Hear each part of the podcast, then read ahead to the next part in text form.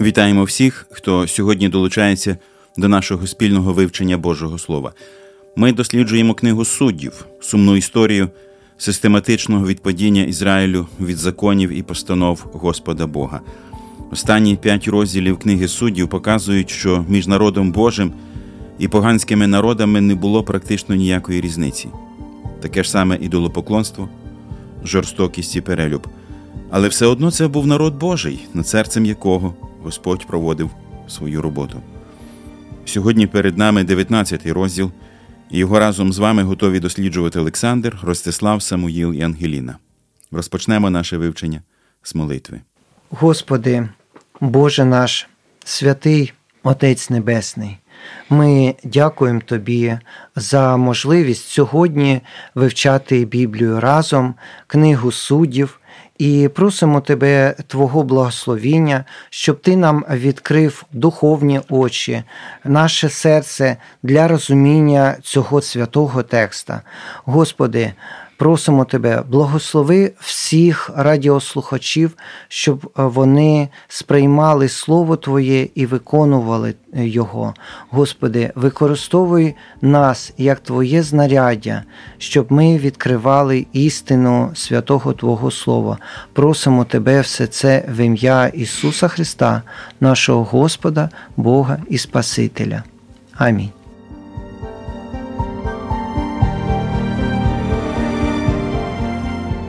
19 розділ починається дуже схожими словами на ті, якими починався 18 розділ. І сталося тими днями, а царя в Ізраїлі не було. І був один левит, приходько на узбіччях Єфремових гір, і взяв він собі жінку наложницю з Юденого Віфлеєму. А що об'єднує поміж собою ці останні розділи книги суддів. Ці тексти і попередні розділи, і 17, і 18, і 19, навіть до 21 розділу кажуть про те, що не існує серед народу короля, однієї людини, яка буде вгамовувати наводити людей. порядки. Не просто наводити порядки, а вгамовувати людей. Е, і ми бачимо, що іноді буває так, що Ісус не є Господом.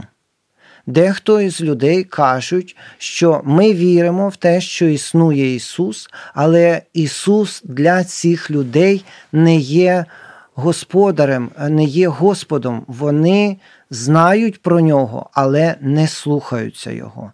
І ми можемо побачити, як відбувалось це в ті часи, коли не було одного господаря. У нас є історія про Левита, який розумію, це важливо Самоїл. Це дуже важливо. Що відомо з цього тексту? Що це левіт, тобто це людина, яка має знати закон. І якщо згадати про розділи, які йдуть попереду, то там ми бачимо, що якщо люди не знають закон, то вони стають автоматично ідолопоклонниками. Тому що якщо людина не вклоняється Богу так, як він каже, за його законом, тоді людина має вигадати свої правила. А якщо людина вигадує свої правила, то це вже ідолопоклонство. І ми бачимо, до чого це призводить. І в цьому розділі ми зустрічаємо левіта, людину, ніби духовну, людину, яка має знати закон. Це вже другий левит, який має знати Начебто закон, але як. по факту все складно. Отже, він був, е, як я розумію, з Єфремових гір, це як і той міха, про якого ми раніше згадували. Він працював шило. Тобто він був левітом і працював шила, як ми зрозуміємо потім, і мав наложницю, яка була з коліна Юдиного, з містечка, з населеного пункту Віфлеєм. От, до речі, що таке наложниця? І що була ця традиція не мати жінки, мати наложницю? Це взагалі що за практика? І він така дивна? левіт. Так, я наскільки я знаю, вони мали можливість одружуватись, і в них не було якогось тобто, заборони на одруження.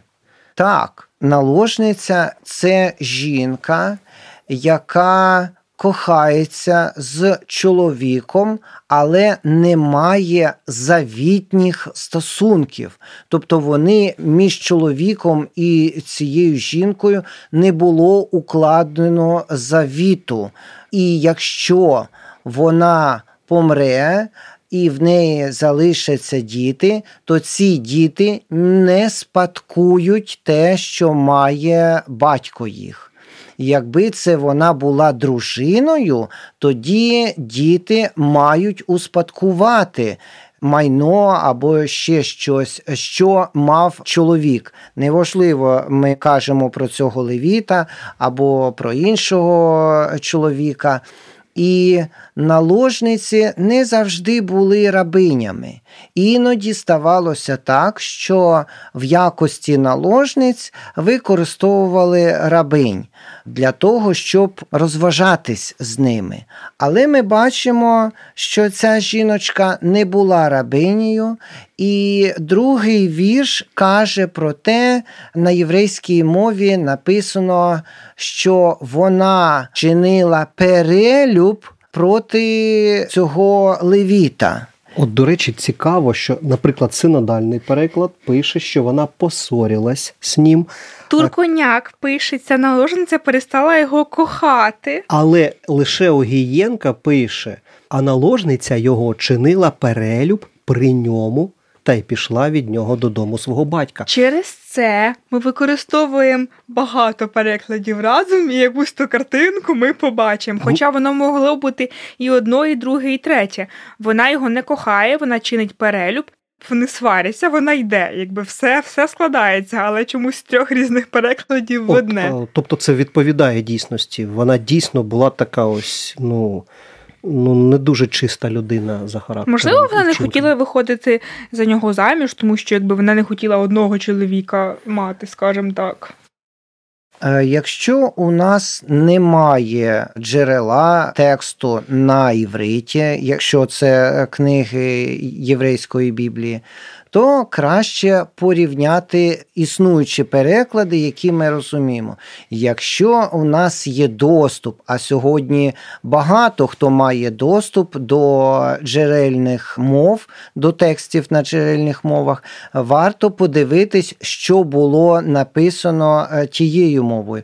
І ми бачимо, що там використовується слово, яке означає невірність у подружжі. Тобто ця жінка була невірною, мала інтимні стосунки не тільки з цим левітом, а з іншими. З цього приводу ми бачимо, що між ними сталося непорозуміння, вони посварили, і вона пішла в дім, повернулася до батька свого.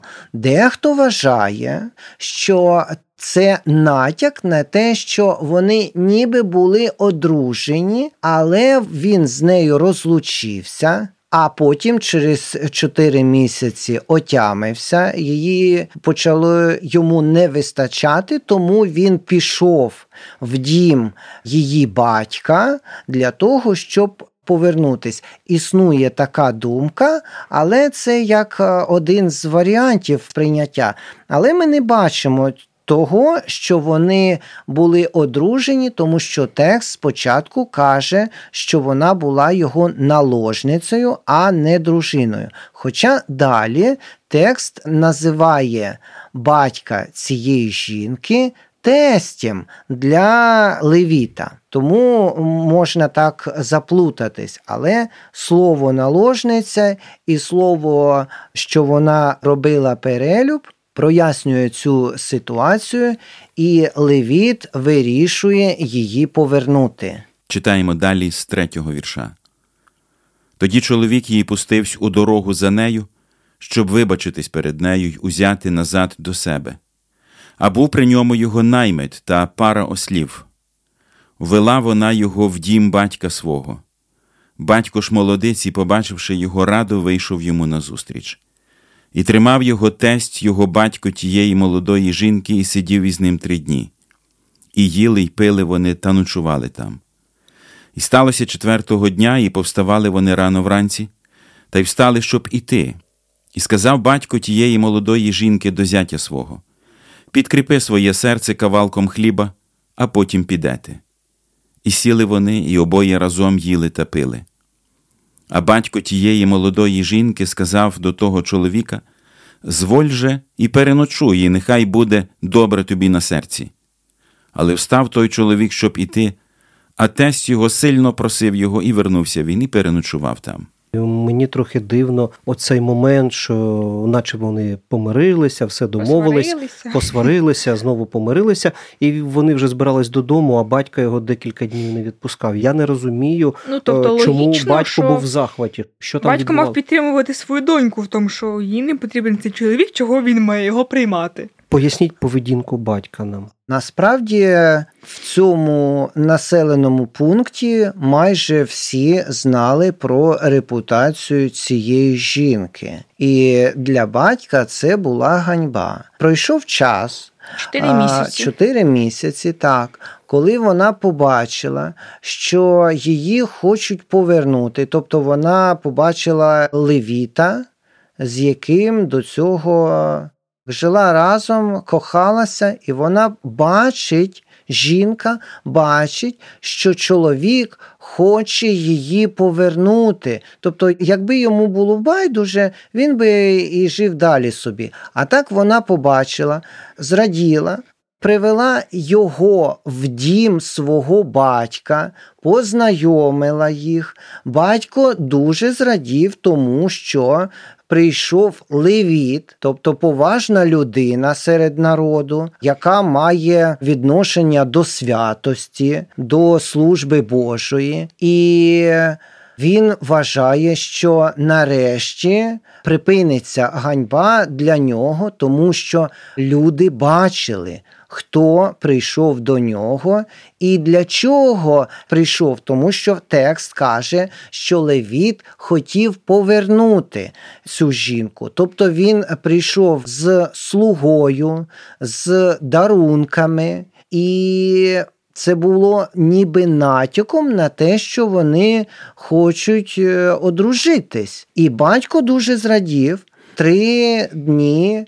Цей левіт мешкав у батька, і це було нормально, тому що три дні людина вважається гостем.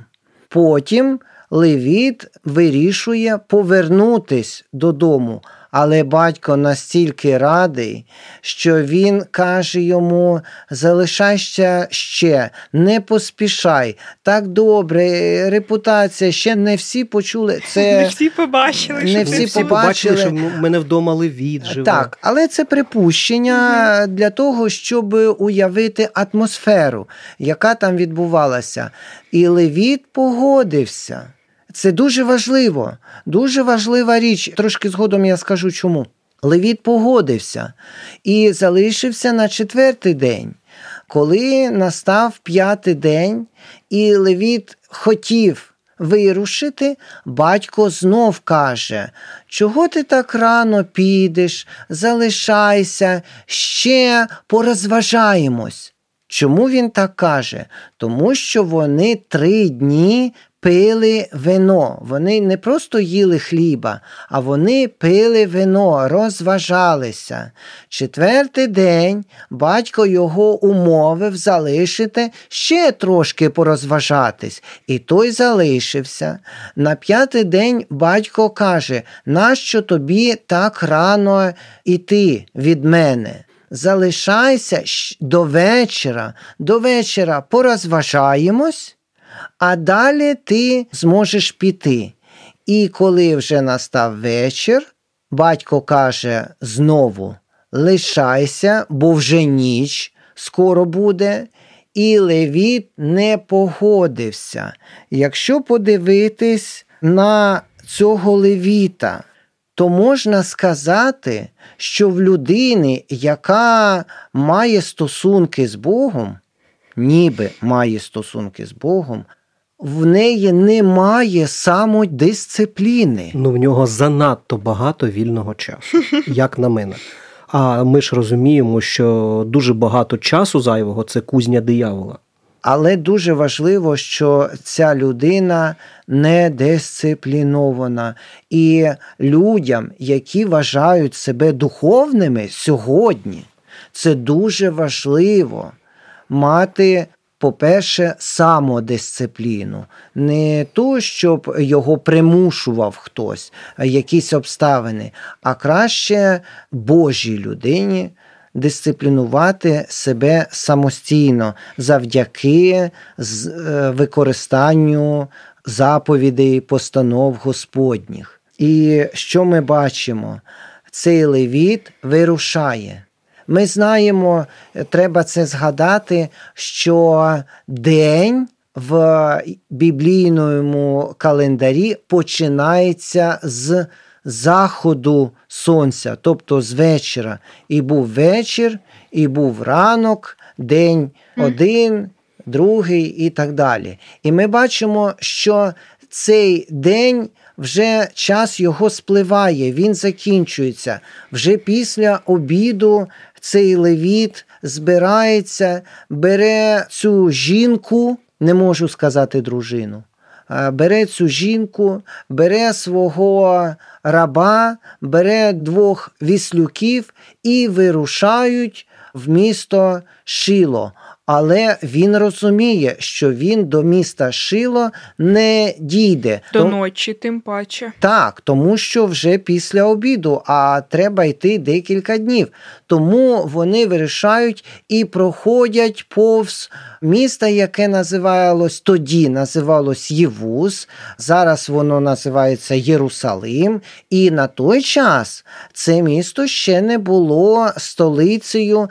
Скинія ще не стояла в цьому місті. Вона знаходилась в Шило. До речі, там мешкали якісь ну не зовсім віруючі люди, тому що слуга пропонує залишитись переночувати.